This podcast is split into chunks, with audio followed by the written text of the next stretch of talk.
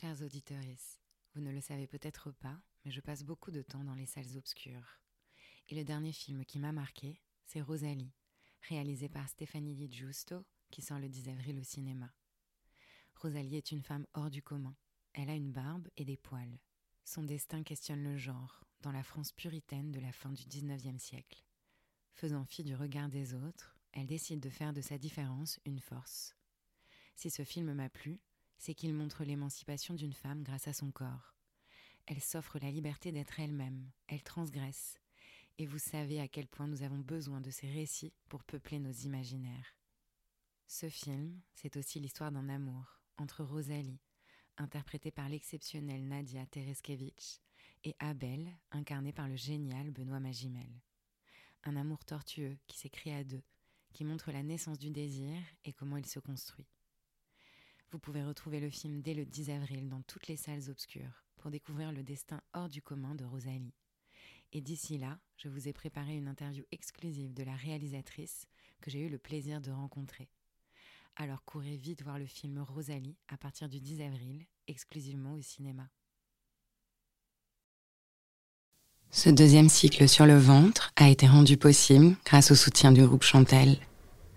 Chantel, c'est un groupe de lingerie familiale qui a su relever le défi de se réinventer, capter l'air du temps et créer des sous-vêtements pour toutes les femmes, de tous âges et de tout corps.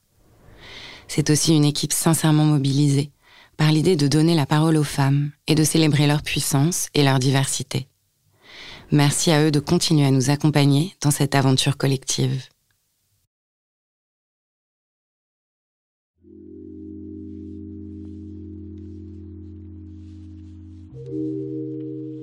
Cette maladie, il fallait l'accepter avant de la rejeter. Peut-être que finalement, euh, c'est une chance pour moi d'avoir cette endométriose. C'est voilà, ma sœur, euh, mon amie, mon ennemi, mais euh, c'est aussi bah, ce qui fait de moi qui je suis. Hein. Je suis Nisrine et je suis Nisrine caramel au ventre. Bienvenue dans le podcast Ceci est ton corps, une mosaïque de témoignages sonores et intimes. Un lundi sur deux, un nouvel épisode pour découvrir la diversité des expériences et des récits que les femmes font de leur corps. Dans cette nouvelle saison, je vous emmène là où tout commence, au fin fond de nos entrailles, au cœur du cerveau intestinal. Vous l'aurez compris, c'est du ventre qu'il s'agit.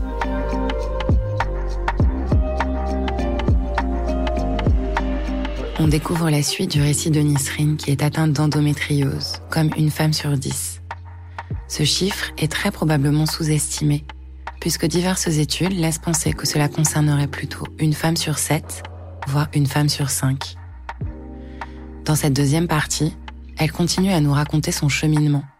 Elle partage ses interrogations sur l'origine de la maladie, le sens qu'elle y met, et ce que cela implique dans sa vie de femme et de mère.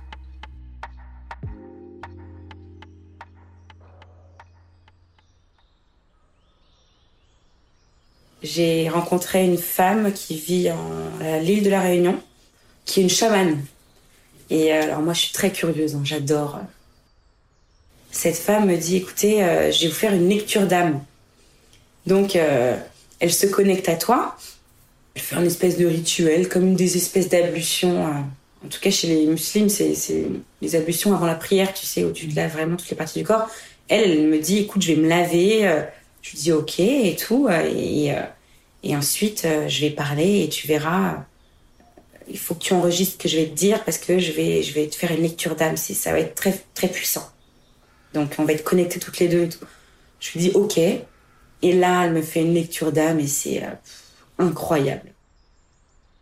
Elle me dit qu'à une certaine époque, dans l'Antiquité, j'étais une amie très très fidèle de la déesse Isis et que je faisais partie d'un euh, harem et que dans ce harem, moi, j'avais fait vœu de chasteté. Voilà. Et qu'en fait, euh, j'étais très fidèle, euh, je voulais vraiment respecter ma promesse, mais que j'ai été violée à plusieurs reprises dans ce harem. Et on dit beaucoup que les femmes qui ont eu l'endométriose ont subi des agressions sexuelles. Euh, moi, euh, je, tous les jours, je me pose la question, en fait. Tous les jours. Alors, c'est marrant, hein, cette lecture d'âme, et euh, je me dis, pourquoi pas, peut-être.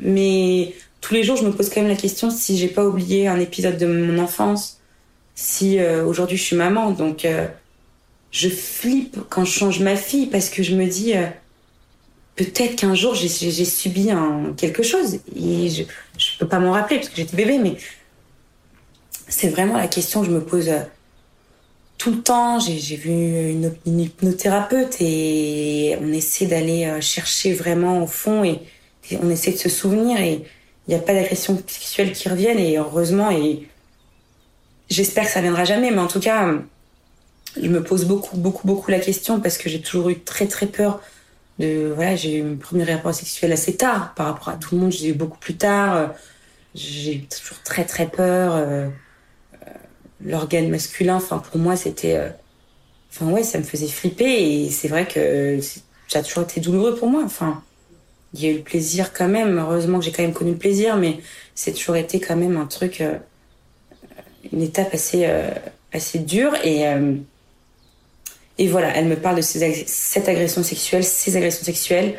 et moi, j'ai juste un souvenir d'un ancien ami de mon père quand j'étais jeune qui euh, m'avait fait une déclaration d'amour euh, assez, assez troublante. Voilà, il m'avait dit oui, euh, comment un homme de 40 ans peut-il tomber amoureux d'une petite fille de 7 ans? Et ça, ça, ça, ça, genre, ça, ça a été le truc qui m'a tellement traumatisée, j'en ai jamais parlé. je crois que j'en ai parlé à ma sœur, mais il y a quelques mois. Mais j'en ai jamais parlé de ma vie, j'ai jamais dit à mes parents. Parce qu'en plus, après, on s'est rendu compte que cet homme qui était infirmier euh, a agressé sexuellement plusieurs jeunes filles. Donc, euh, il est passé au tribunal, il n'a jamais été en prison, mais en tout cas, il y a eu plein de, plaintes contre lui. Et, euh, et je pense que ça a été une agression, en fait, pour moi. Fait que ce monsieur me dise ça, c'est. moi, je le voyais comme un tonton, quoi. Et en fait, il me parle d'amour, alors qu'il était marié, qu'il avait des enfants, que moi, je jouais avec ses enfants.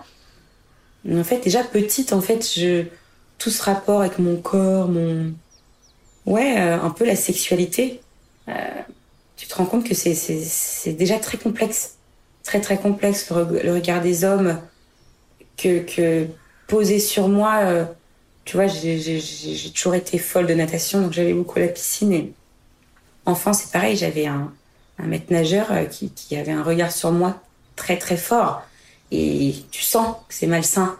Et en fait, tout ça, je pense que j'ai dû les vivre. En tout cas, j'ai subi ça comme des agressions sexuelles.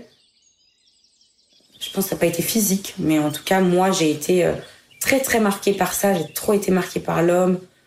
Euh, assez jeune, ouais, les hommes, je trouve qu'ils... En tout cas, moi, dans mon expérience, ils ont une part de responsabilité. Je voulais pas avoir de petite fille parce que je voulais pas lui transmettre l'endométriose, vu que c'est aussi une maladie qui se transmet de mère en fille. Et euh, bah, je prie pour pas que Alma ait un jour euh, ses maux de ventre. Mais en tout cas, voilà, euh, encore une fois, la, relation, la complexité avec ma mère, ben, mine de rien, ça se. On dit que quand tu as un enfant, tu comprends ta mère. Ben, moi, c'est le contraire. J'ai un enfant et je ne la comprends pas. Je la comprends encore moins. Je comprends pas comment on peut avoir été si dur avec son enfant. Après, on dit que chacun fait ce qu'il a. Et moi, je sais que mon endométriose, elle est énormément liée avec ma mère, qui a vécu aussi, il des choses très très dures. Hein, et c'est pour ça que je fais le chemin pour pas lui en vouloir. Mais en tout cas, j'ai reçu une éducation très très difficile. Et c'est. Euh, je sais que mon ventre, il crie, il crie de ça. Et il y a beaucoup de souvenirs qui reviennent. Et puis là, avec le bébé, c'est encore pire. Enfin, et en même temps, euh, je me dis que il y a un truc qui, de cette maladie, il y a une partie qui est vraiment soignée, c'est euh, l'accouchement, en fait. L'accouchement qui a été euh, l'épreuve la plus folle de ma vie, l'expérience la plus incroyable. voilà, on, se dit, si j'ai peur d'avoir un rapport sexuel, que quelque chose entre en moi, s'il y a quelque chose qui sort de si gros, ça va aller quoi. Tout va très bien se passer par la suite. Et euh, bah, suite à l'accouchement, les rapports que j'ai pu avoir, se sont vachement apaisés, ça fait trop de bien. Et en même temps, ben, j'ai plus peur. J'ai plus peur qu'on me touche en bas. J'ai plus peur. Enfin, en accouchant, à chaque fois quand la sage-femme vérifiait mon col, euh, Blandine me disait, mais la première fois qu'elle a checké, elle me dit, mais Nisrine, elle m'a tenu la main, elle me dit, mais en fait, si vous avez subi une agression sexuelle, dites-le moi, on peut en parler. Euh, enfin, vraiment. Et je lui dis, non. Et là, je repensais à moi, la chamane, la lecture d'âme. Je me dis, non, j'ai pas été violée, non, non. Mais j'ai reçu des chocs émotionnels, je pense, oui. Et du coup, j'ai très, très peur quand on s'approche de cette zone. C'est genre, euh, j'ai l'impression qu'on s'approche avec un marteau-piqueur et qu'on va me, me faire du mal, alors que pas du tout. Elle a été d'une douceur incroyable, cette sage-femme. C'était un ange, un ange, un ange, tellement elle était douce, belle et gentille. Et, et tout s'est très bien passé. Et même si l'accouchement, évidemment, c'est un accouchement, donc c'est quand même, euh, c'est éprouvant, c'est douloureux. Mais j'ai très bien géré les contractions grâce à l'endométriose. J'ai mis la, la, péridurale à marcher très peu, très peu marché. Et j'ai, euh, on l'a posée très tard parce que je gérais très très bien cette douleur. Donc, euh, le point positif, est-ce que j'essaie de dire, hein, tu vois, ce que j'essaie de t'expliquer, c'est qu'il y en a en fait dans cette maladie. je te parlais du rapport avec la nourriture, je te parlais aussi bah, de la santé finalement, de manger des choses healthy et tout, c'est assez bien pour ta santé. Bah là, euh, aussi le point positif, c'est que les contractions, je les ai super bien gérées et que euh, je, je, priais pour pas qu'on me dise, bah, tu vas tomber en césarienne là. Et, et c'est pour ça que quand euh, je pousse pour sortir Alma et je lui parle et je crie Alma, aide-moi vraiment, faut que tu, tu, pousses en même temps que maman. Enfin, il y a une connexion de dingue, j'ai une connexion de folle avec mon bébé. Toute la grossesse, à l'accouchement. Et aujourd'hui, j'ai l'impression que on est tellement connectés avec ma fille, c'est, c'est, c'est la plus belle des relations au monde. Enfin, il y a personne qui pourra comprendre. Et des fois, Emile me dit, oh, c'est fou parce que j'essaie de la calmer et puis euh, il est là depuis le début, donc il, arrive, elle le connaît très bien. Mais il me dit, il n'y a rien qui vaut la maman, quoi. Il me dit, c'est fou. Toi, c'est... Et, c'est ça, l'endométriose, elle m'a appris à me reconnecter à mon corps, à essayer de comprendre cette maladie, à essayer de l'apaiser, à être la plus douce possible avec elle. Et puis derrière, à réussir à faire un merveilleux bébé et finalement à être une autre femme.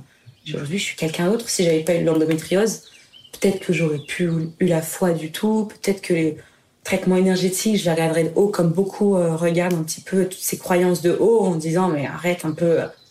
Je sais que mon mec me prend pour une folle hein. quand quand je suis là en train de faire mes séances et tout, il me dit euh, il me dit ok, il est cool et il me prend par la main, il me dit ok si ça te fait du bien vas-y, mais c'est vrai que ça peut paraître un petit peu euh, un peu irréel, mais c'est cette croyance, cette connexion de moi, mon corps, et puis ce monde parallèle, parce que on prie les dieux de la nature, c'est quand même fort. C'est, on croit que la nature, c'est vraiment euh, ben, l'élément que tu dois respecter à vie et que tu, tu ne pourras jamais euh, défier la nature. Enfin, c'est comme un peu le karma, quoi. Tu fais quelque chose de mal, moi j'y crois tellement au karma et tout le temps, en tout cas autour de moi, ça, c'est quelque chose euh, d'assez puissant. Et voilà, l'endométriose pour moi, c'est c'est voilà ma sœur, euh, mon amie, mon ennemi, mais euh, c'est aussi euh, bah, ce qui fait de moi qui je suis. Hein. Je suis une Nisrine et je suis une Nisrine mal au ventre, quoi.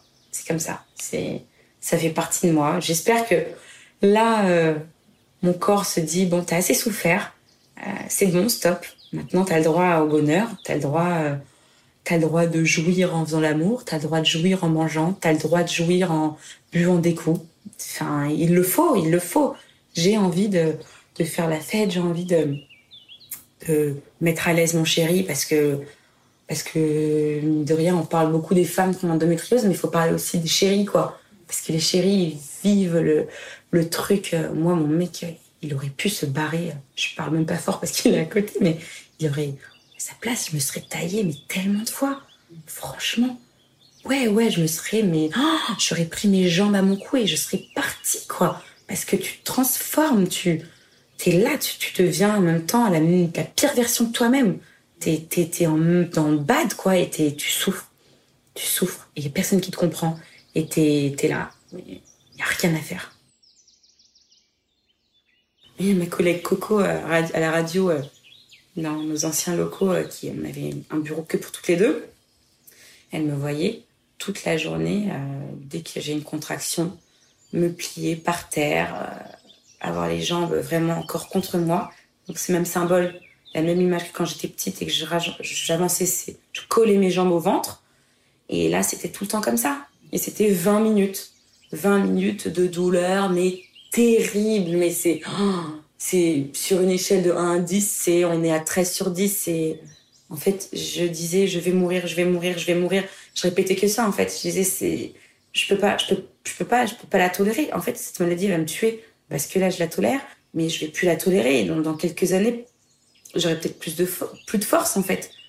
Le, mental, il est là, je, reste quelqu'un de fort, mais, mais la maladie, elle m'abîme. Elle m'abîme chaque mois, tous les mois, c'est, c'est terrible. Donc, euh, au boulot, c'est un peu compliqué. À l'époque, c'était cool parce que j'étais dans un bureau, euh, on n'était que deux et qu'on pouvait fermer ce bureau et que j'avais un métier assez technique, donc il n'y avait pas grand monde non plus qui rentrait euh, toutes les dix minutes dans le bureau. Donc j'avais mes moments à moi euh, de, de, de, de, solitude où je pouvais gérer cette douleur et je pouvais pleurer, hurler, euh, un peu comme, comme quand on hurle dans l'oreiller, vous voyez.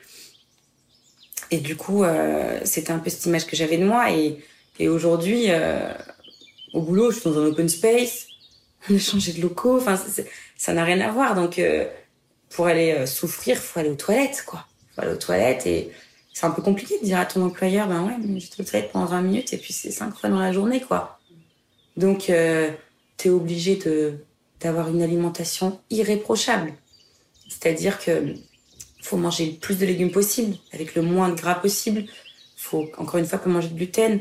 Faut manger très peu de, de féculents, parce que ta digestion, elle doit être fluide aller faire pipi, aller à la selle, que ça soit cool. Il faut pas demander d'effort, faut pas avoir cet effort de pouce, enfin, et de pousser. Et du coup, euh, très compliqué. Aller au resto avec les collègues, enfin, tout doit être très calculé et c'est ça le plus difficile, surtout quand on aime un peu ça.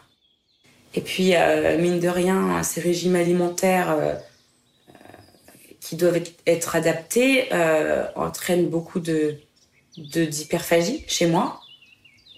Donc, euh, c'est pas de la boulimie, je vomis pas, mais euh, je me retrouve, euh, ben, vu que j'ai dû manger des plats aux légumes, du poisson ou du poulet pendant des jours et des jours, et ben, on craque. Et puis là, ça entraîne vraiment une espèce de d'addiction au une espèce de besoin de se faire mal.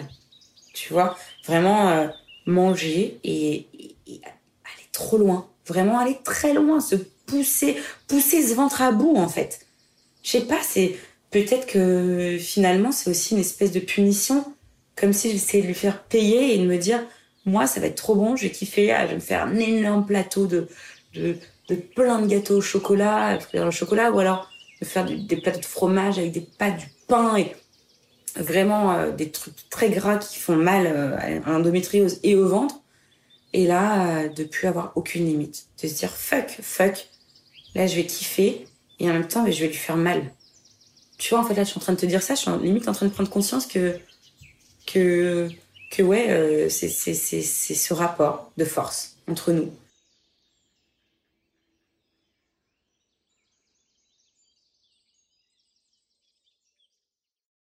Parce que l'endométriose est une maladie chronique, elle a un retentissement important sur la vie quotidienne. Le travail, la vie intime, la vie sociale, l'alimentation. Toutes les sphères sont touchées et il faut apprendre à composer avec. Nisrine parle même d'un rapport de force entre elle et la maladie. Au-delà de ces multiples implications, il y a la douleur à laquelle les femmes doivent faire face, souvent dans l'indifférence et l'incompréhension la plus totale. Nisrine va le dire juste après. Si c'était une maladie d'homme, ça fait longtemps qu'un programme de recherche d'envergure aurait été mis en place. À l'heure où j'enregistre cet épisode, Emmanuel Macron vient de reconnaître que la maladie n'est pas un problème de femmes, mais un problème de société. Il a enfin annoncé un plan national de lutte contre l'endométriose, pour mieux comprendre la maladie, ses causes, et trouver des traitements thérapeutiques adaptés.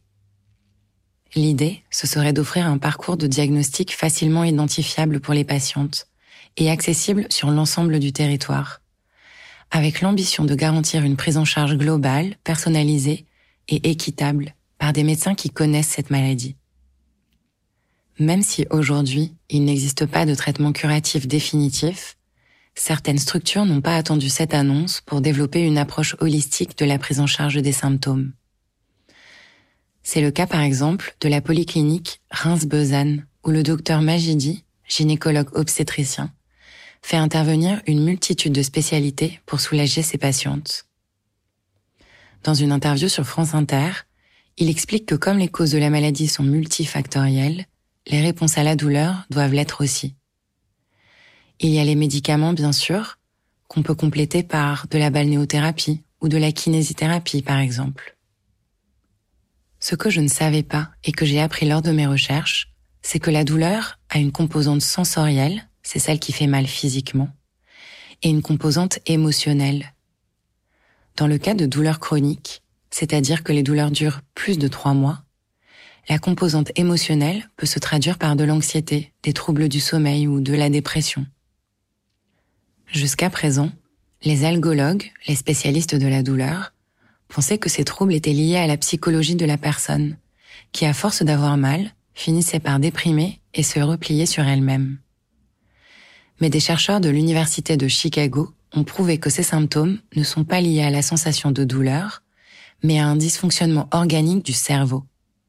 En gros, quand les douleurs persistent, le cerveau l'inscrit dans ses circuits neuronaux.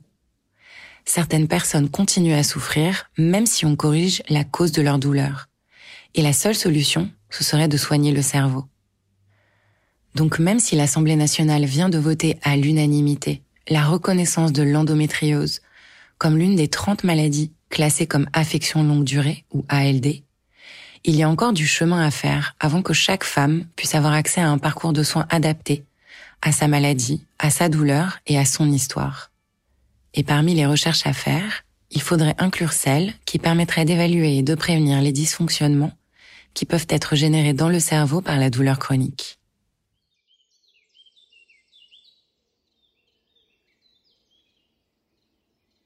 Je suis persuadée que si ça avait été une maladie d'homme, euh, ça fait longtemps qu'il y aura un traitement. Mais grave. Tellement. C'est, tellement injuste que c'est, ce une femme sur dix. Des fois, on dit deux, mais on est autour quand même d'un petit chiffre. Mais euh, si ça avait été, euh, je sais pas moi, un mec sur dix, mais déjà, je te dis, c'est, c'est, on aurait trouvé quelque chose, quoi quelque chose. C'est pas possible de, souffrir autant. C'est interdit, c'est interdit. Vraiment, c'est pour moi, c'est oh, c'est on compare ça beaucoup aussi aux, douleurs que tu as dans les reins quand il les gens des calculs rénaux. Et en fait, euh, ben le corps, euh, le corps humain euh, a une tolérance assez minime de cette douleur, c'est-à-dire que c'est une des douleurs les plus douloureuses que le corps peut supporter comme l'accouchement, comme des contractions. C'est-à-dire que on dit que quand tu accouches, c'est euh, le plus grand des marathons. maintenant, je peux te dire que ouais, c'est assez puissant. Il y a des femmes qui, qui en meurent hein, encore. Moi, j'ai une amie qui en est morte il y a quelques années dans l'accouchement. Donc, c'est l'endométriose pour moi, c'est euh, on, reste dans la même euh, dans la même douleur quoi. Donc, les femmes qui subissent ça tous les mois, mais c'était, enfin vraiment, moi je si la maladie part, tant mieux, mais je respecte et je. Vraiment, si vous avez des, des, des, des, des femmes qui, qui, qui, sont des endogirls, parce que tu vois, on les appelle, on s'appelle les endogirls, c'est vraiment une communauté, tu vois. Et dans le monde entier, hein. je suis des groupes d'endogirls en Italie, en Angleterre, en États-Unis. C'est, c'est fou tellement. Euh, il y a une solidarité qui s'est créée entre toutes ces femmes. Et euh, faut, on est tout le temps en train de se dire bravo, on est tout le temps en train de se dire courage, on est vraiment, on se soutient et, et euh, même quand euh, j'ai fait mes séances de Laoshi et j'allais mieux, ben moi j'en parlais aussi à ces filles. Je disais en fait, euh, je sais qu'il y en a plein qui, qui, qui, vont prendre pour une folle et tout, mais les filles, il y a d'autres alternatives. Moi j'ai fumé grave le cannabis. Franchement, j'ai fumé de la weed euh, avec très très peu de tabac et je faisais des tout petits sticks. mon mec me roulait des petits trucs parce que justement quand je je commençais à, à, faire mes traitements énergétiques, ben, ça suffit pas au début, évidemment, et puis euh, pour certaines, ça suffit jamais. Ben, le fait de fumer sur un petit joint, ben, ouais, génial, quoi. T'as des traitements au cannabis qui sont nés, apparemment. J'ai une copine qui a essayé ça en Suisse et ça lui a fait du bien. Donc moi, je me dis que la prochaine étape, c'est que si la maladie revient, ben, j'essaierai euh, un traitement euh, médicamenteux à base de cannabis. Euh, et puis voilà, à faire à suivre, quoi, en espérant que là, les marches, euh, qu'il y a tous les ans, le mois de l'endométriose qui est le mois de mars de l'année, qui voilà, il y a des émissions maintenant, on en parle à la radio, bah, tu, tu vas t'en faire un podcast, mais c'est quand même c'est quand même plus du tout tabou quoi, on en parle énormément. Et il faut faut continuer d'en parler parce que c'est ça qui fera en sorte que bah, les chercheurs ne lâcheront pas l'affaire et ils vont trouver un jour un truc. moi, je, souhaite qu'ils trouvent un truc avant que ma fille grandisse et si elle l'a, pour pas du tout subir ce que moi j'ai subi. Euh, on n'a pas toutes les mêmes endométrioses. Moi, j'ai ma mère en tête qui me disait, mais euh, je comprends pas en fait comment t'as mal comme ça. Parce que moi, euh, j'ai eu l'endométriose, mais en fait, je n'ai pas du tout tes douleurs. Et ce qui a été le plus dur pour moi, c'est d'avoir ta propre mère qui a eu cette maladie, qui est une femme, et qui va te dire, euh, t'exagères.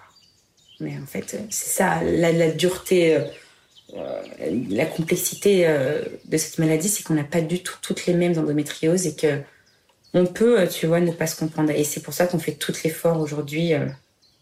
Il y en a qui ont des migraines, il y en a qui peuvent pas sortir, il y en a qui peuvent pas se lever, il y en a qui, il y en a qui ont des poches, qui peuvent plus faire ses besoins. Enfin, c'est c'est la maladie euh, entraîne aussi des fois des cancers du, du côlon. Enfin, c'est truc de dingue, quoi. Enfin, vraiment. Euh, voilà, en tout cas, euh, moi, ce que je peux dire, c'est que c'est que faut pas prendre ça à la légère. Il faut vraiment, vraiment être patient, écouter.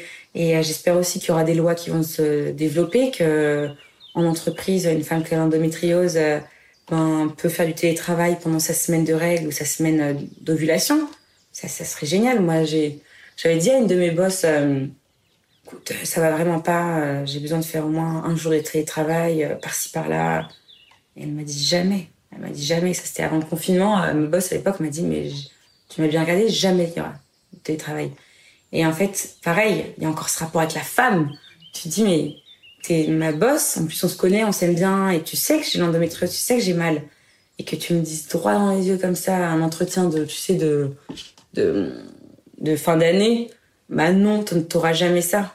Bah en fait, euh, limite, elle te pousse à te foutre en arrêt. Euh, moi qui suis euh, contre les, enfin, je me mets jamais en arrêt maladie, etc. Et j'ai toutes ces années, je me suis jamais mis en arrêt avec l'endométriose. Mais ouais, il faut que ça bouge, il faut que les choses bougent. Il faut qu'en en France, c'est quand même un, les premières puissances mondiales au monde. Enfin, je, je sais pas, la France, c'est quoi? C'est je sais pas, le cinquième plus riche pays, non? Et c'est c'est pas possible que qu'on qu mette pas les moyens financiers pour euh, pour faire des recherches et pour trouver en fait une molécule qui va te faire du bien.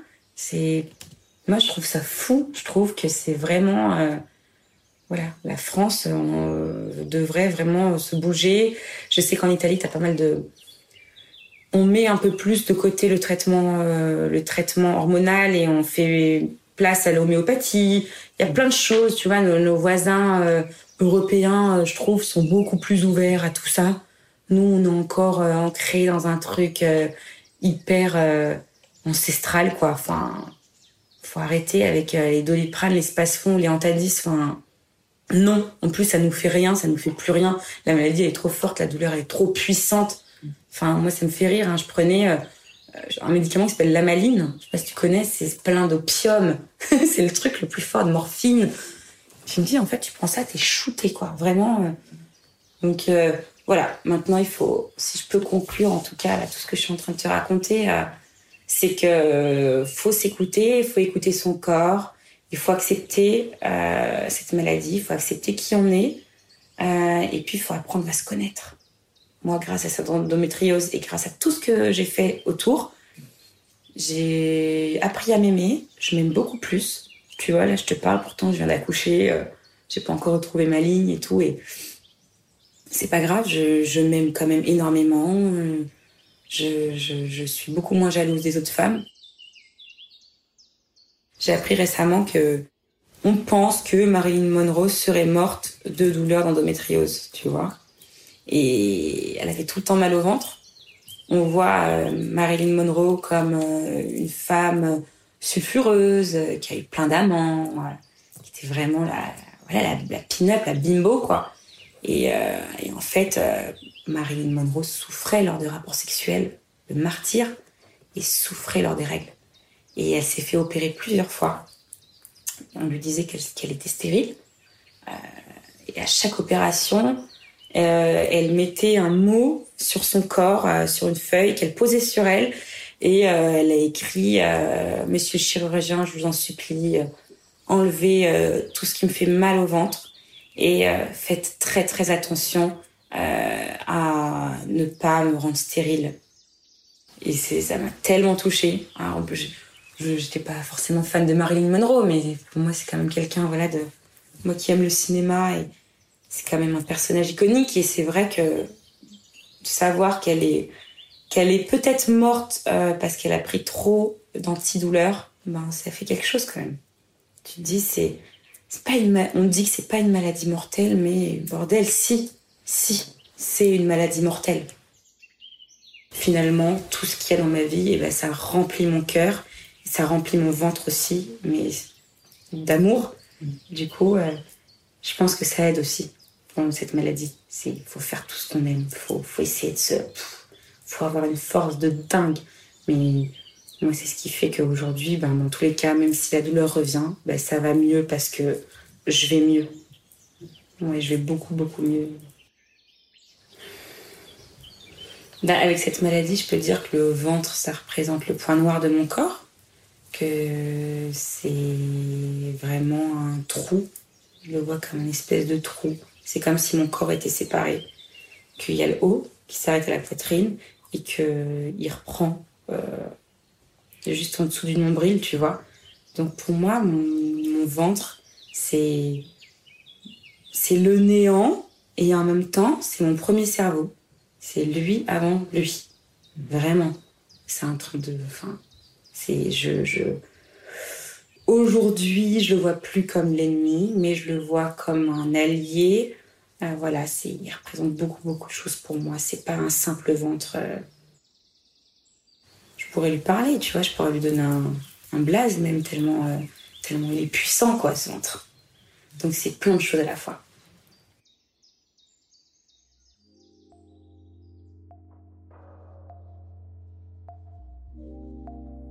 Merci à Nisrine pour son témoignage. Si ça vous a touché, ému et donné de la force, n'hésitez pas à partager ce podcast. Faites-le résonner. Vous pouvez en parler autour de vous, le noter et laisser un commentaire sur les plateformes d'écoute. En attendant, soyons doux et douces. On ne connaît jamais l'histoire de l'autre, la douleur à laquelle il ou elle est confronté, et les implications que cela peut avoir dans sa vie et dans son cerveau. À très vite.